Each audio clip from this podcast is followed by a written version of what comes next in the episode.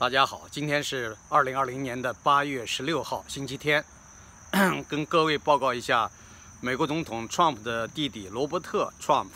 呃，在十五号，也就是昨天，呃，美国去世，终年七十一周岁。呃，实际上他已经是七十二个年度，就差，呃，差十十来天的时间，就应该是，呃，刚好差十天，呃，应该是七十二周岁。呃，那么这个川普这个弟弟呢，根据川普自己本人的说法，不但是他的弟弟，而且是他最好的朋友，两个人关系非常好。呃，这个这罗伯特呢，他是呃早年上了波士顿大学，后来呢在他们家族企业里边就担任这个地产管理方面的工作，就负责他们家这个在曼哈顿郊外的这个房地产。后来呢，他也加入到一家这个新型的公司，叫 ZeniMax。这 ZeniMax 呢，现在是生产一些重要的游戏啊，就是呃可视的游戏的这样的一个一些啊卖这些软件啊、游戏作品啊啊，那么这属于这个高科技的产品。那么他是这家公司的这个董事，而且据说 Trump 也对这家公司进行了投资。那么这个呃罗伯特呢，大家被认为是比较低调的一位家族成员啊，他基本上没有这个介入很多有关 Trump 的政治活动。呃，在川普当选总统的时候，他一方面这个祝贺他，另一方面说，如果有需要他帮助的地方，啊，希望让他知道，他会努力的去支持川普。但是实际上他并没有介入什么，呃，那没有沾什么川普的光啊，基本上就是在美国这个是最忌讳裙带关系，最忌讳你这个总统的弟弟，你要是干预政治，或者是呃，在这个呃某些商业行为中有那样子靠依靠权力来进行贪腐的。或者是获得巨大利润的这样的做法，都是被人们所诟病的。所以呢，他是一般是非常小心的。呃，前不久呢，是 Trump 有一个呃侄女呢写一本书，就是这个揭露所谓揭露所谓家族的丑恶，主要是矛头直指 Trump。这个书呢，当然 Trump 是不希望他出的，呃，而且呢，他弟弟罗伯特也不希望他出，他们也在家族内部做了一些工作。但是似乎呢没有办法阻挡那个侄女还是要出那样一本书，那对这个家族的声誉带来了很大的这个负面的影响，呃，但是不管怎么说呢，美国就是一个新闻出版自由、言论自由的地方，啊，就算是总统，你都没有办法阻止家族中的一个呃小字辈儿来做一些呃带有强烈的批评色彩的这样的一些呃呃文章啊或者书籍啊，你是没办法阻止的，所以呢，创业确实算。呃，也挺无奈的啊。那么这个消息呢，就是说这个川普死，川普弟弟的死啊，有人讲到底是什怎么死的呢？呃，他呢是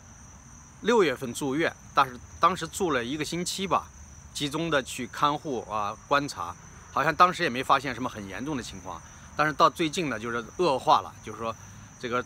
等到他通知川普医院通知 Trump，Trump 就要看他。那么这个时候呢，他已经是生命垂危了，啊，那么十五号就死掉。现在很多这个新闻媒体呢都报道说，实际上他弟弟得的是就是新冠肺炎，就是 COVID-19。那么得新冠肺炎死的话，大家我看网上有很多的议论。那这样的这个仇呢，呃，又要记在共产党的身上啊，记在这个中国的身上，因为本来没有这个病毒的话，可能他是没事儿的啊。现在的这个生活呀，目前这个当代的这个整个的条件，活七十几岁不算什么，而且他整个身体看起来状况非常好，他比创普还年轻两岁嘛。创普本身都那么精力旺盛，创普一天只睡呃四五个小时的觉，对吧？剩大部分时间都在工作。那么他弟弟也是那种非常呃勤奋的，就是对家庭的事务啊、房地产的管理，还有其他公司的运行都很上心的一个人。如果没有这样的一个 呃新型冠状病毒，那么就不会因此而离世。所以呢，这个事情也加重了。有人说，中美现在关系本来就紧张，这个就相当于是雪上加霜啊。好的，我们再看第二条消息，这个报道，呃，这个国内的媒体啊，都是强调说，习近平最近强调一个事情，就是有关经济学的研究理论问题。呃，这个恰好是我的老本行。那么，现在呢，习近平怎么说的呢？他说，就是意思说，中国的经济学界不要食洋不化，啊，就是一定要多讲马克思主义政治经济学，而且中国社会主义当代经济学应当大讲特讲。啊，这个话怎么理解呢？有的人觉得对经济学不了解，啊，习近平这样说是不是听了一些理论界的人呃说的一些话，然后他做了一个肯定呢？啊，我想这个吹鼓手一直是有的，尤其是国内有一些鼓噪马克思主义政治经济学的那些骗子，啊，为什么叫他们是骗子呢？他们就拿这个东西是当一个饭碗，当一个敲门砖，啊，实际上他们自己内心也不信。那么现在在中国。这个领域中比较活跃的有一位叫陈恩富，原来是复旦大学毕业的工农兵学员，呃，后来呢在上海财经大学当教授。我过去跟他还挺熟悉的，在这个我在复旦的时候，因为他毕竟都是复旦校友，所以我们有一些时候开会是在一起。但是后来他变得越来越左啊，就是以前还不是那样，刚刚改革开放那段时间，他还是要学习西方经济学的。到后来呢，他一看学西方经济学有很多。年轻有为、比他水平高的人层出不穷，他感觉到自己呢在这个方面不是竞争对手，所以呢他就换了一种战略，就开始又捡回马克思主义政治经济学的那套教条啊，大肆的鼓吹，然后去忽悠那些党政高官。那忽悠党政高官之后呢，当然他就能得到更多的资源，所以呢，他当时在上海财经大学的时候，就向国家报这些特大的。呃，国家重点级的课题，他说应该要啊强调马克思主义政治经济学的重要性，甚至要呃让中央领导同意要以他领衔来编著一本呃马克思主义政治经济学的教科书，让全国的二十几所高校啊，甚至更多的扩展到四十多所高校的这些教师，都要跟他一起来做这样的一个什么巨大的工程，而这个工程完成之后呢？呃，要求呢，所有的全国高校都采用他这样一本教材，啊，就是等于是统一思想、统一的这种教科书。那么这样一个工程要花费多少钱呢？当时他们报的课题是两千多万元人民币，啊，这个我不知道后来这个课题结束之后花费的钱是不是超过了两千万元人民币，呃，但是这样一种其实是做的一种祸国殃民的事情，就是把马克思主义陈腐的教条。还要让全国的高校的年轻学生啊，要不能够受其他方面的干扰，要这个接受这样一种洗脑教育、灌输式的教育。我们都知道，在改革开放以后呢，这个改革开放之前就不用说了，那都是马克思主义政治经济学的天下。你要所谓学经济学的人，就要学马克思的原著、恩格斯的原著、马恩、列斯、毛啊、毛邓，对吧？都要学啊，甚至后来加上了江泽民啊、胡锦涛啊。啊，现在的习近平啊，都要加进去，这都是狗皮膏药啊！明明都知道是假的东西，但是呢，是一种政治意识形态下的重压，你必须接受。但是这些东西呢，学生们学习的时候都发现，这种一个是难懂，再一个呢是没有逻辑，这个非常的拗口，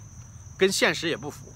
所以那时候大家上中学的时候，谁都学过马克思主义政治经济学，但是很多东西你要是问老师，连老师都没办法自圆其说。破应该说破绽百出吧，在那种情况下，高考作为指挥棒，你不学不行，你非得背。你考政治，你就得背这个马克思主义政治经济学，对吧？这是三个重要组成部分之一。呃，到后来大家有机会接触到了西方经济学，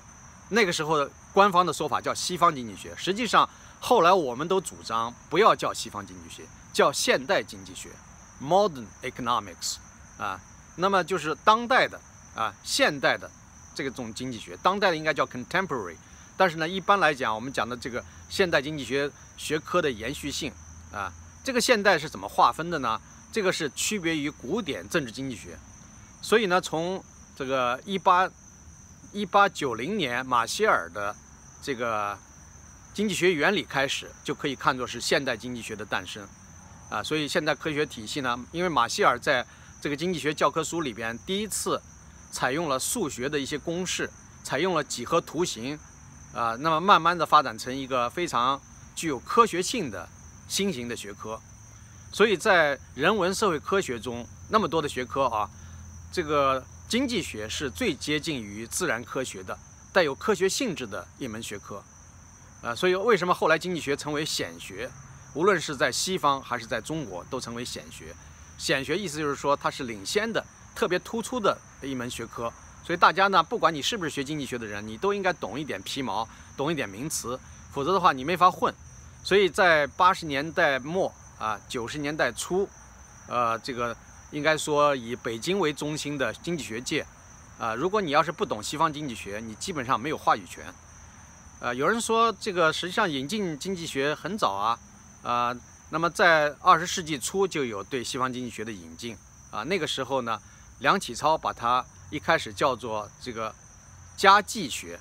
啊，家计学就是家庭计划。啊，家计学，有人说家庭计划不是计划生育吗？不是，它各个方面。也有人后来这个翻译成家政学，啊，家政就是还曾经成为大学的一门课程，啊，或者中学有些专门学校里边这个技术课程中的一门。家政学就是如何理财，呃，持家。其实呢，呃，这个神田孝平是日本人，神田孝平呢，早在一九零七年就把 economics 翻译成。经济学这三个字呢，用的是汉字，啊，而且他用了这个中国古代经世济民的这样的一个想法，啊，所以很多人啊不了解这些典故啊，他们这个非常的无知。我的这个频道刚刚开通的时候，我用的是经世济民夏叶良，经世济民是一种使命，啊，就是说你要是做的事情，就是希望把这个国家的这个从，呃，家庭这样一个为单位的。小的环节就要做好，然后可以放大到整个国家，啊，就是怎样把一个家庭的这个生活安排好，然后呢，再把一个国家的整个生活安排好，啊，那除了经济，还有政治、文化、社会各个领域，所以呢，它是一门综合性的学科。那中国古代那些选拔那些能人志士，通常都要训练他们的经世济民之策，所以这是一个大的使命。啊，有的人就是认为我用了经世济民，就说我这个自诩自夸，说我好像能够把一个国家治理好，就是说来这个嗯自己抬高拔高自己。我觉得这些人呢，语文都不及格，的古汉语没有一点常识。我们在经济院校培养学生的时候，学生毕业毕业的时候，我们都希望每一个学生将来都能经世济民，这是我们对学生的起码的要求。一个本科生，我们都要求他经世济民。我作为经济学教授，在北大任教那么多年，我所以说这个经世济民怎么叫大逆不道了？还是说这个自己吹捧自己了？我觉得这些人太无知了，啊，所以说你们要去了解了解这个这个词汇啊，这个成语的典故，啊，然后呢，这个日本人神田孝平用了经济学这个译名之后呢，很快被传输到中国，中国人觉得这个词更好、更贴切，比梁启超说的家计学更好。所以呢，大家都用了这个经济学。那么经济学呢，那个时候一开始也是研究了马克思的这个一些理论啊。当时没有说呃完全排除马克思的那套学说啊。其实那个时候马克思在这个诸多的学说中，只是一门不太重要的，只是引起了一部分左翼人士的关注啊。最重要的政治经济学，大家知道古典政治经济学，亚当·斯密、大卫·李嘉图啊，什么呃。还还有很多的一系列的，像穆尔啊，对吧？还有这个呃马尔萨斯啊，呃一系列的那些重要的这些政治经济学家，他们的理论，这个为后来的现代经济学奠定了基础啊。所以呢，有了这样的一些基础以后，大家在这个呃大的框架下进行研究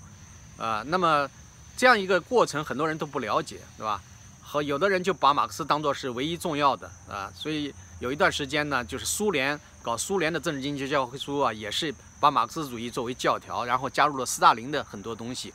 说斯大林对这个政治经济学理论有了重大的什么研究突破，那都是拍马屁的说法。所以那个毛泽东一听啊，呃，就当然内心是不服气了。毛泽东找了一批秀才，所以呢，在一九五六年到一九五八年期间，毛泽东是找了几次秀才谈这个马克思主义政治经济学以及苏联。政治经济学教科书这个问题，呃，甚至还专门在上海有一个夏天找了一些人陪他读这样的书，啊，那么蒋学模是复旦大学的年轻教师，呃，当时蒋学模写了一些这方面的文章，也被请去，呃，另外毛泽东身边的那些秀才，陈伯达呀、胡神啊、田家英啊，呃，还有很多啊，就是胡乔木啊这样的人都参与了相关的这个讨论和研究，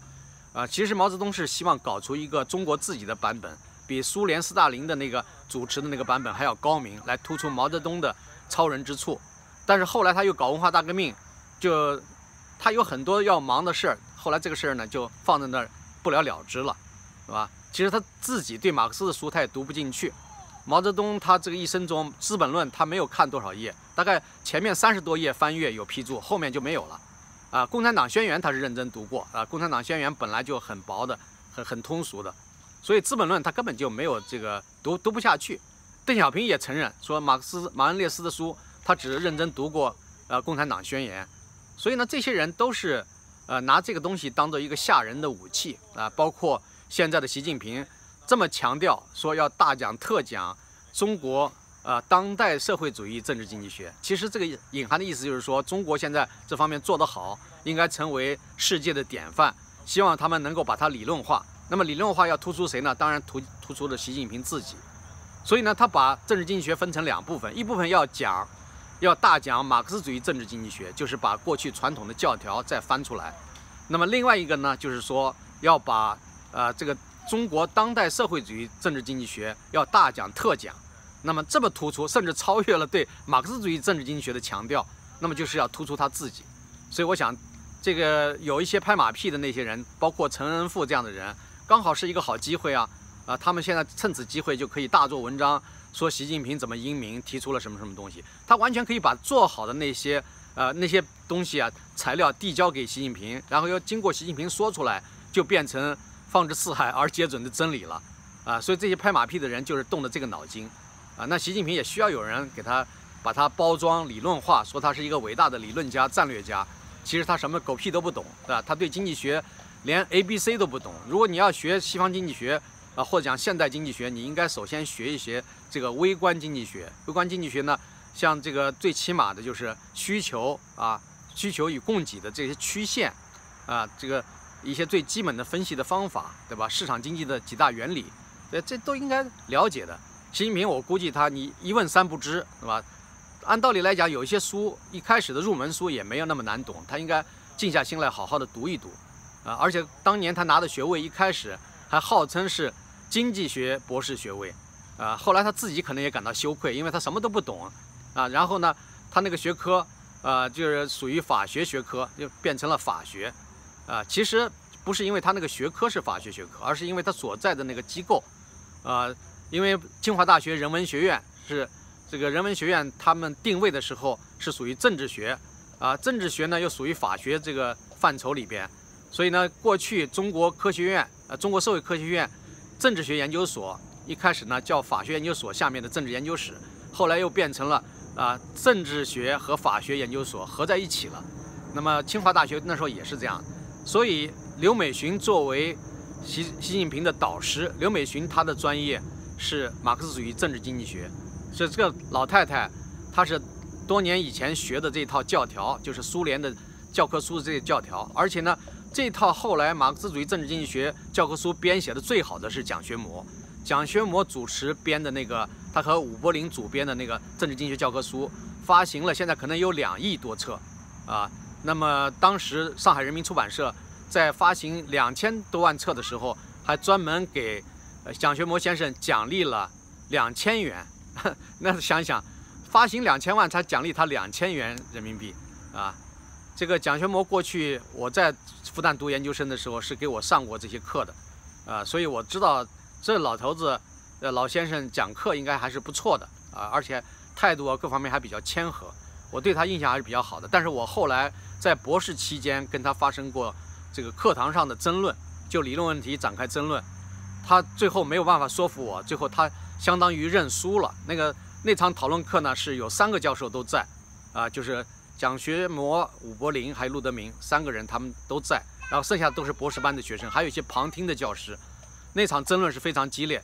争论之后很多的同学都说你这个胆子太大了，怎么跟这个理论权威来争论？然后你这样的会不会伤他的自尊啊？我说蒋先生自己本人都很坦然，他觉得是一种理论讨论啊，不分输赢。但最后他说，啊，他说其实我没办法说服你，因为马克思主义政治经济学就是我的安身立命之说，多少年来我都是把时间精力都交付给他了。所以呢，呃，现在也许他后来有一天他不流行了，他不如，呃，西方经济学或者现代经济学那么有效果有用。啊，那但是呢，我们那个时代的学者也只能把自己的精力倾注于此。所以你们年轻人可以探讨更广阔的道路。我觉得他讲这番话，实际上就是，呃，是非常，应该说是说明他心胸博大，然后呢，一种非常坦然的态度来面对这种新的挑战。因为他不能在理论上说服我，他呃说了这样的话，我还是非常呃感激他的。而且我过去也经常到他家去，啊，就是我作为他的学生到他家去。原来寒暑假就是我回去家乡带一点土特产给他，他拒绝接收。他说，啊，这个现在的学生啊，还包括我已经毕业工作的那些学生，有很多人老是看望他带很多的东西，他都不愿意接收。甚至我走的时候呢，他要带一份吃的东西给我，他说你要拿拿回去吃。你们现在年轻还可以吃，我现在年龄大了，呃，吃不了多少了，很多东西放家里边就放坏了，啊，所以我就觉得蒋先生人是特别好。他说我送东西给他是往山里背石头。他说：“你这做这样的傻事，以后不要来，不要带东西。”所以后来我真的我就送过一次土特产，以后我再也不带东西了，是吧？呃，那么我就讲到这儿，是想提到这个马克思主义政治经济学啊，它那些教条，劳动价值论啊，什么社会必要劳动时间啊，啊，什么只有劳动才能创造价值啊，这些在当今的各种科学理论面前显得非常的苍白无力，啊，已经完全破产了。但是呢，有些人非要不顾事实，非要去呃坚持这样的教条，那我们也没办法，对吧？所以我想，现在习近平又把这个已经说是呃老太太的裹脚又臭又长的马克思主义政治经济学又抬出来，又想来这个呃给年轻的一代或者年轻的数代人进行洗脑，这是很可怕的一件事情。呃，好的，我今天时间关系先说到这儿，谢谢各位。